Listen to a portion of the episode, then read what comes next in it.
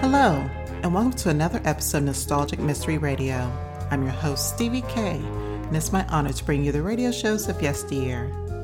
For this episode, I bring you Agatha Christie's Miss Marple, episode titled At Bertram's Hotel, where during a stay at one of London's most elegant and venerable hotels, Miss Marple uncovers a sinister undercurrent of corruption and murder. This will be a five part series. So sit back and relax, and I hope you enjoy this nostalgic mystery radio. Thank you for listening. When you reach my age, you find that much of your time is spent living in the past, recalling its pleasures. I stayed for the first time at Bertram's Hotel when I was a girl of 14 with my aunt and my Uncle Thomas when he was Canon of Ely, long ago and I've never forgotten it. So when my nephew Raymond West, whose last book was really doing rather well, offered to give me two weeks' holiday as a special treat.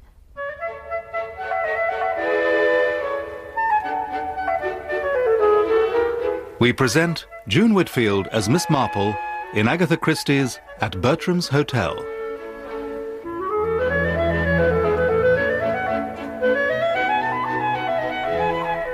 What about Bournemouth? It's very kind of you, Raymond, but I don't think. But it would be so good for you. Get you away from the dreary, claustrophobic life you lead in St Mary Mead. Well, yes, I would like a little visit somewhere for a change, but not perhaps Bournemouth.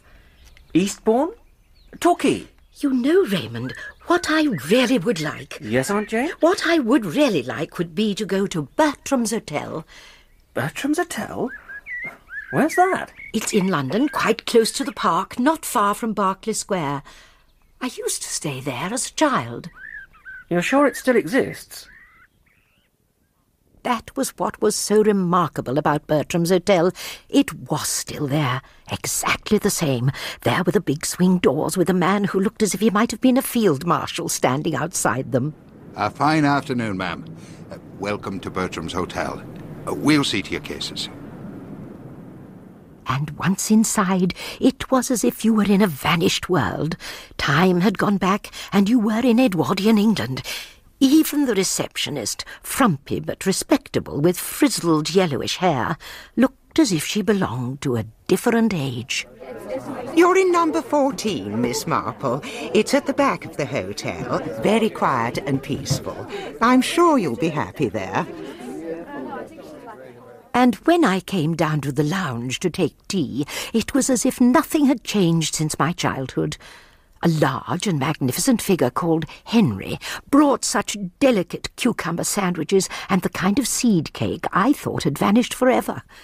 And as for the other guests, there were two canons and a rural dean, and over in the corner there was a bishop, no less. And surely over by the window, that was Lady Selina Hazy, whom I'd not seen since I was a young girl, talking to a man who could only have been a retired army officer. I suppose you've been at Newbury, Derek. Yes, damn cold. I didn't wait for the last two races. Disastrous day. Oh. And uh, what brought you up to town? Hmm? Well, the dentist. As I was up, I thought I might go and see a man in Harley Street about my arthritis. Do any good? Well, I rather think he did. Good. He took me by the neck when I wasn't expecting it and wrung it like a chicken. Must have hurt. Oh, it feels all right now. Good. I can look over my right shoulder for the first time in years, you see. Why, I do believe that's old Jane Marple sitting over there. I thought she died years ago. Good afternoon, Lady Selina. Good afternoon, Colonel. Did you have a good day at Newbury? Mr. Humphreys was often taken by the uninitiated to be Mr. Bertram in person, though who the actual Mr. Bertram was, or indeed if there ever had been a Mr. Bertram, was long lost in the mists of antiquity. Tell me, Humphreys, how do all these old dears manage to come and stay in a place like this? The answer's quite simple, Colonel. They couldn't afford it in the normal run of things unless. Unless you made special prices for them, is that it? Yes, it amounts to that. But Bertram's couldn't just afford to be a charitable concern for genteel old ladies. So what can you possibly get out of it? Hmm? It's a question of atmosphere. Strangers coming to this country Americans mostly, because they're the ones who have the money, have their rather curious ideas of what England is like. They don't want to find this country the same as their own. They expect London to be rather as it was in the time of Henry James. And they want the people who stay here to be the kind of people they'd never come across anywhere else. I see. And so, with a little discretion about prices in particular cases, we're able to set the scene, as it were. All the time the men had been talking, Selina had been regarding me attentively over her buttered muffins, and finally she came over and sat down beside me. Jane? It is Jane Marple, isn't it? Yes, Selina, it is Jane. I know it sounds silly, but I don't seem to be able to remember faces as well as I did. Twice today I've gone over to talk to an old acquaintance and discovered it to be somebody quite different. Do you always stay at Bertram's when you come up to town? Odd that I've never seen you here before. No, I couldn't possibly afford to stay in a place like this, and in any case, I hardly ever leave home now. No, it was my nephew's idea that I should Good just Lord. take. hmm? Isn't that Bess Sedgwick over there? Oh, it can't be. But it must be. Bess Sedgwick? Oh, for goodness sake, Jane, even in St. Margaret Mead or whatever it is, you must have heard of Bess Sedgwick. Oh, yes, of course. Wasn't she involved with the French resistance during the war? She's supposed to have killed six Germans. She's also flown solo across the Atlantic, Ah. ridden on horseback from the Vosges to the Caucasus, saved two children from a burning house, and is even supposed to have smuggled herself aboard a nuclear submarine on its maiden voyage. And didn't I read somewhere that she's been married several times? Oh, she's had at least three husbands, but that's just the tip of the iceberg, I imagine. I do believe. Yes, she is. She's actually eating a donut. And the jam's gone all over her chin. That's what I call a real donut. Delicious. God knows what she's doing here. A lorry driver's pull up a bit more her style. Or the most exclusive nightclub in London. Oh, oh Lord, she's seen me. So you know her then? oh, yes, very well. Selena, haven't seen you since Crofts last year. How the Borzoi's doing? What on earth brings you to Bertram's, Bess? I'm staying here. I've just driven up from Land's End. Four hours and three quarters. Not bad. But I wouldn't expect you to be staying in a place like this. Well, someone told me I ought to try it, and they're right. I've just had the most marvellous donut. Must rush now. Bye, Selena. What an extraordinary woman. I've known her since she was six. Nobody could ever do anything with her. But what could you expect from the Irish gentry? Oh. She ran away with a groom when she was 16. They managed to get her back in time, or perhaps not in time. They bought him off and got her safely married off to old Coniston. Thirty years older than she was. Awful old rip. Quite dotty about her. And did it last? Oh, Lord, no. She went off with Johnny Sedgwick. Well, now that might have lasted if he hadn't broken his neck steeplechasing. And after that, she married Ridgway Becker. Wasn't he some sort of American yachting fanatic? That's the one. You see, you do read the papers. anyway, that didn't last. And now I hear she's taken up with some racing car driver, a pole or something. I don't know whether she's actually married or not. Now, after she divorced Becker, she went back to calling herself Sedgwick. She goes about with the most extraordinary people. And they say she takes drugs. One wonders if she's happy. Well, she got packets of money, I suppose. Alimony and all that. And she's usually got a man, or several, in tow. But don't you think perhaps that men have always been an adventure to her, not a need? The really odd thing, you know, is what she's doing in Bertram's Hotel. I mean, say, all these old army officers and clergymen. I'm perfectly certain she has some reason to be here. Perhaps she's planning to meet somebody. Oh, oh, surely that's General Arlington. Oh, do excuse me, Jane. As it happened, it wasn't General Arlington at all, but I seized the opportunity to steal away. As I reached the lift, Bess Sedgwick came out of it and suddenly stopped dead in astonishment. the reception desk is over there, ladies. Uh, don't worry about your cases. We'll take care of them. Hold the lift, will you? I've forgotten something. Second floor, madam? But I was certain that it wasn't something she had forgotten that made her go back into the lift. She had seen something, or someone. Was it the couple coming through the swing doors? A middle aged woman and a girl? Mother and daughter? But somehow they didn't look like mother and daughter. Whoever they were, they were immediately scooped up by Selina's old friend, Colonel Luscombe. I was rather intrigued and thought that perhaps I wouldn't go up to my room just yet. Oh, how very good to see you, Mrs. Carpenter. Ah, hello. And my dear Elvira. Oh, splendid, splendid. Have a good flight? Yes, it was fine. No fog or anything like that? Oh, no. The flight was even five minutes ahead of schedule. well, why don't we go and sit down? Or, or, or would you like to go and take a look at your rooms? See that they're all right and all that? I'll go up and get things unpacked. Uh, perhaps, Elvira, you and the Colonel would like to have a little gossip. Well, we'll see you shortly then, Mrs. Carpenter. Very well. Now, my dear, let's go off and find a quiet corner. Would you like something to drink, my dear? A bit of lemon, perhaps, or an orangeade? I'll have a gin and vermouth, thanks. Uh, gin and vermouth, oh, of course. Uh, Henry. Yes, sir? A gin and vermouth, if you please, and a dry sherry. Yes, Colonel. It's rather an old-fashioned place, I'm afraid. No dancing or anything like that. No, I suppose not. Lots of old fogies here, I'm afraid. I ought to have settled for something a bit more modern. Still, it's only for a couple of nights. I'm sure it will be very nice. And how was Italy? Very nice, thank you, Uncle Derek. And that place you were at, the Contessa, what's her name? Not too grim? She's pretty strict, but I didn't let that worry me. I suppose you must think me the most frightful old buffer. I'm afraid we don't know each other as well as we ought, seeing that I'm your guardian as well as your godfather. But uh, it's difficult for a man of my generation to know what a girl wants. Uh, These cousins of mine, the Melfords, do you think you'll like staying with them? Oh, I think so. I like Nancy well enough, and Cousin Mildred is rather a dear. That's all right then. Tell me, have I any money? Yes, you've got quite a lot of money. Or at least you will have when you're 21. And who has it now? It's held in trust for you.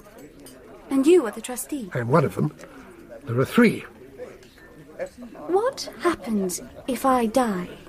Oh, come on, Elvira. You're not going to die. I was just wondering who would get my money if I did. I haven't the least idea. Well, th- th- this really is a pointless conversation. And who would get my money if I was married? Your husband, I suppose. Depends on the wording of the trust. But you're not married, so why concern yourself? Oh. One gin and vermouth, one sherry. Thank you, Henry. Thank you, sir. To your continuing good health, my dear. Do you ever see my mother?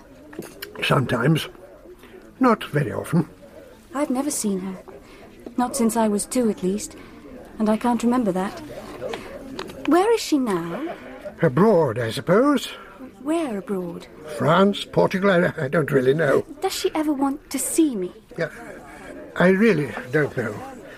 It's, it's difficult to explain. Your mother is different from Oh, I Mm, other know that. I'm always reading about her in the papers, and I, I cut out all her photographs. She's rather a special person, isn't she? Mhm. Famous and all that. Oh, she's that all right. But it's not always a happy thing to have a famous person for a mother. You can take that from me because it's the truth. You don't like speaking the truth very much, do you, Colonel? What? But I think what you've just said is the truth. From where I was sitting, I could just hear what was being said by Colonel Luscombe and the unhappy young girl, while being close enough to the reception desk to observe what was going on there, so that I was in a very good position to see a very sinister, though rather handsome man in a black leather jacket sweep into the hall and stride across to Miss Gorringe at her desk. Not at all the kind of person you'd expect to see at Bertram's. Tell me, is Lady Sedgwick staying here? Yes, she is. Did you wish to speak to her? No, I simply wanted to leave this note for her. I wanted to make sure that this was the right hotel. You will see that she gets my note. Of course. Thank you. Well, really. These young fellows nowadays. You know who that was, don't you? No. Uh, Should I? That's Ladislaus Malinowski. The racing driver fella? He was a world champion two years running. He had a bad crash last year. He was quite badly injured, but I. I believe he's driving again now. It sounds like it. And then the swing doors opened again, and a white haired elderly clergyman came in, much more the kind of person you'd expect to find at Bertram's. How nice to see you, Canon Pennyfather. Uh, you are well, I hope? Uh, this is Bertram's Hotel, is it not? That's right, Canon Pennyfather. Yes, I- and you have a room for me, I think. Uh, at least I, I, I did write, I believe. Oh, yes, we got your letter. Uh, we reserved number 19 for you, the room you had last time. Ah, thank you, thank you. Um, for, uh, let me see, how, how long was it? Uh, four days. Ah, yeah. Now, I am on my way to Chadminster. Ah, I think that is where you have just come from, Canon Pennyfather. Oh. Yeah, of course. Uh, uh, silly old man. No, I, I meant um, Lu- Lu- Lucerne. yes, I'm on my way to Lucerne, and I shall stay there for one night. Uh, But uh, please, you must keep my room. I shall leave most of my things here and take only a small bag to Switzerland. You explained it all very clearly in your letter. Uh, did I? Oh, uh, that's all right then. I'll get the boy to take your luggage up to your room. I always wake up early nowadays, one of the blessings of old age, I suppose, or is it a curse?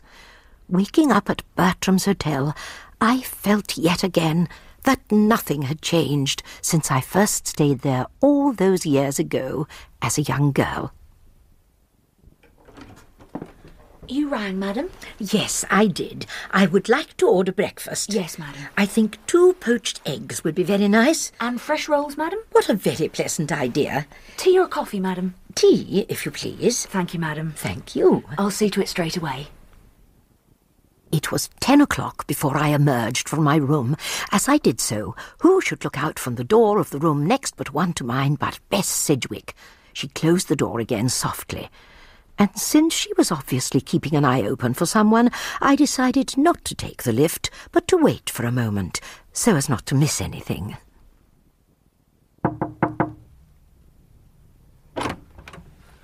There you are at last, Derek. Oh. I didn't get your message until an hour ago. Hmm. Where can we go and talk? That's to say, without falling over some inquisitive old biddy every few seconds. Well, there is a sort of writing room, I believe, on the mezzanine floor. No, you'd best come in here. Quick now, before the chambermaid gets peculiar ideas about us. Oh,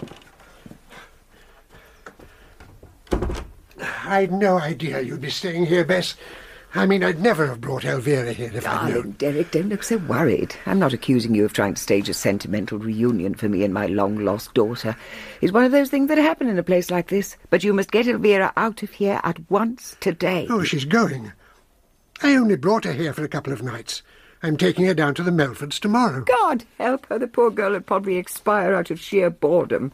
Though after the time she must have had in Italy, she might find them wildly thrilling. Look, Bess, I didn't expect to find you here, but don't you think it might be meant in some kind of way? I hope you're not saying what I think you're saying. Well, you are her mother, after all. Of course I'm her mother. And what good has that fact ever been to either of us, or ever will be? You can't be sure. It won't work, Derek. It's no good. It won't work. And it might be dangerous. Oh, come now, Bess, you can't mean It's it. always been dangerous. And running into danger has always been a habit with me. No, not a habit, more like an addiction. Like that nice little dollop of heroin that addicts have to take to make life seem brightly coloured and worth living. danger is my drug. But people who live as I do can be a source of harm to others. Oh, for goodness sake, Bess. Don't be an obstinate old fool, Derek. You keep that girl well away from me. Ring up the Melfords and take her down there today. You're making a mistake. She asked where you were. I told her you were abroad. Well, so I shall be in another twelve hours. Now run along and do as I say. Good morning, Canon Pennyfather. Can I get you a taxi? A taxi? Well, I suppose that might be best. Taxi! And uh, where would you be going to? Uh, going to. Oh dear.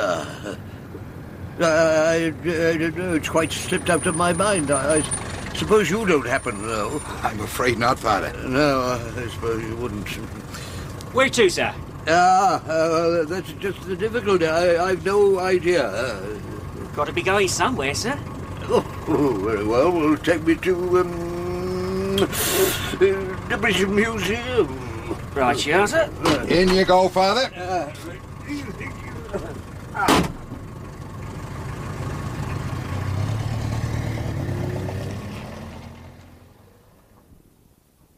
There is a pleasant little coal fire in the writing room on the ground floor, and I thought that I would sit there for a few minutes before venturing out.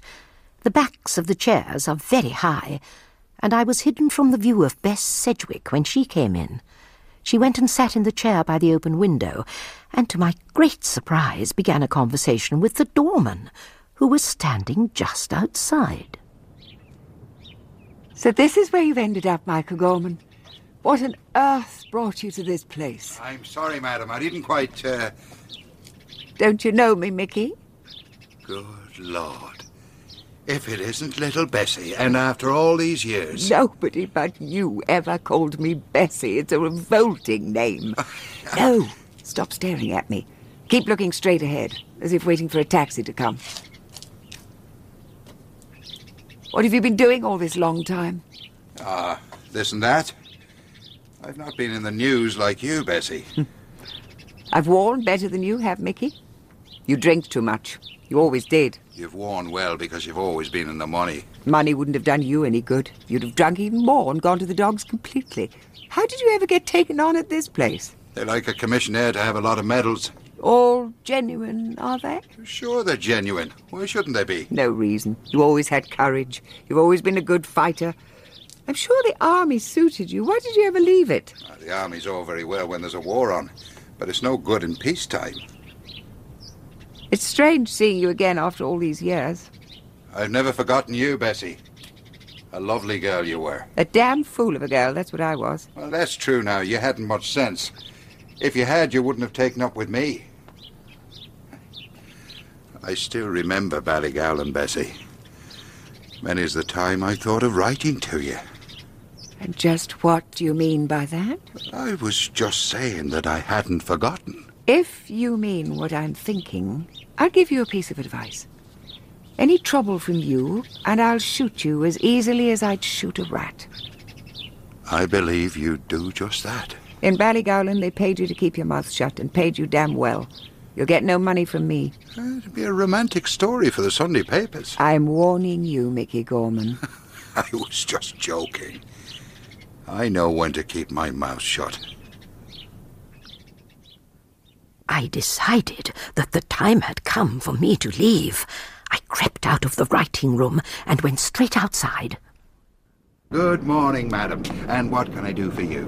Would you like me to get you a taxi? Well, I was rather thinking of walking down to Piccadilly and catching a bus to Kensington High Street. Oh, you'll be wanting a taxi, ma'am. It's very dangerous springing on a bus when you're getting on in life. Jerk you off your feet, they do. I'll whistle you along a taxi and you'll go where you wish like a queen. I'm sorry to drop in on you without warning or anything. Do you think your mother heard me come in? No, I'm sure she didn't. She's in her bedroom and the door's closed. But why all the secrecy, Elvira? Look, Bridget, there's something terribly important I have to do, and you've got to help me. I will if I can. What is it, a map? No, as a matter of fact, it isn't. I've got to get away to Ireland for 24 hours, and I want you to cover for me. To Ireland? Why? I can't tell you about it now. There's no time. I've got to meet my guardian, Colonel Luscombe, for lunch at Prunier's at half past one.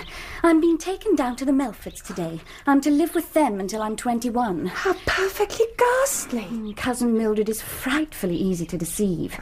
It's arranged I'm to come up for classes and things and go to museums and galleries. We'll manage all sorts of things. We manage well enough in Italy. Do you ever hear from Guido? Oh, yes. He wrote me a long letter signed Ginevra as though he was a girlfriend. but look, we've got a lot to do and no time to do it in, so just listen. I'm coming back up to town tomorrow for an appointment with a dentist. That's easy. I can put it off by telephone, or you can from here. Then about midday, I want you to ring up the Melfords, pretending to be your mother, and say that the dentist wants to see me again the next day, and so I'm staying with you here. That ought to be easy enough.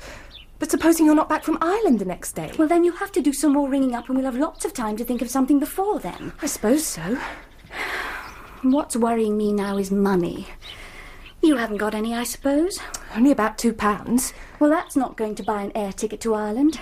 It's such a bore not having any money. Have you ever pawned anything, Bridget? Never. I don't think I'd know how to. And in any case, I don't think I've got anything that would be much use to a pawnbroker. But your mother must have some jewellery somewhere. Well, yes, she has, but I don't think we can ask her to help.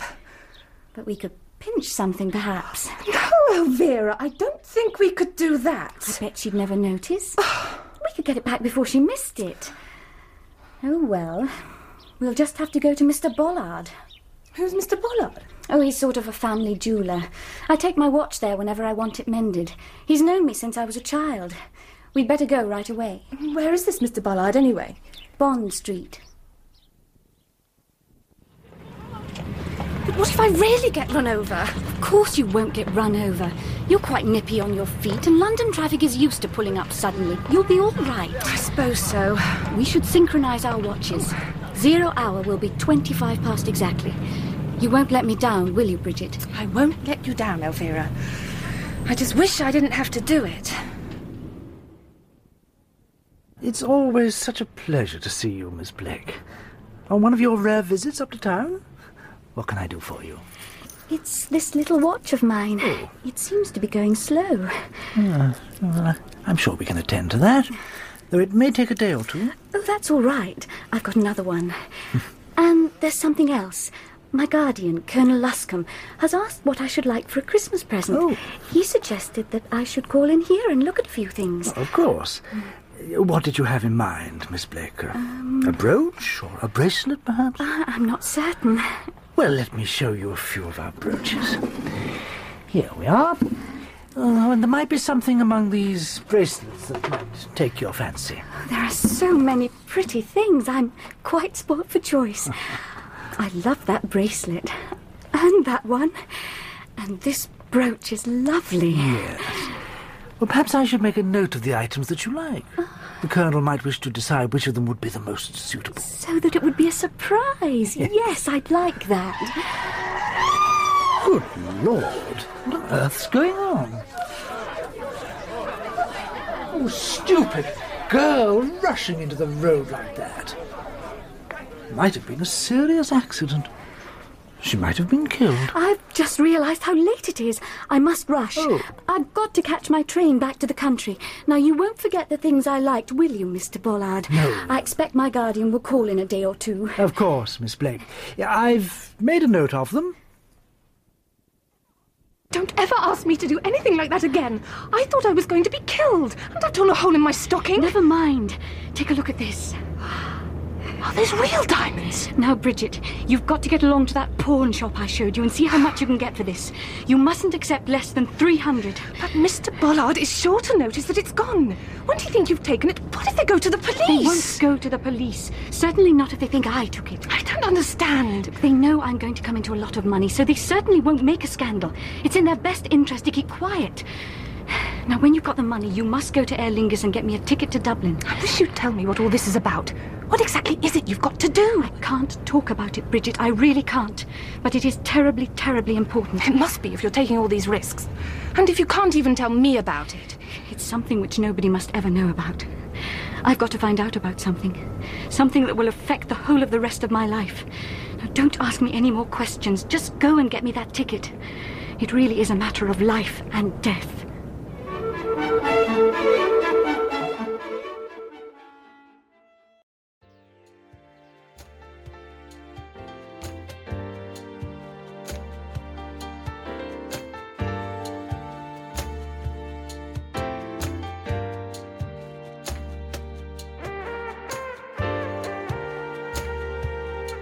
This has been a Nostalgic Mystery Radio presentation. I hope you enjoyed this episode.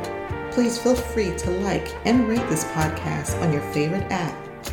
Also, there's a Nostalgic Mystery Radio YouTube page for your perusal to subscribe to. You can contact me by emailing me at nostalgicmysteryradio at gmail.com. I hope you have a blessed day or evening, and again, thank you for listening.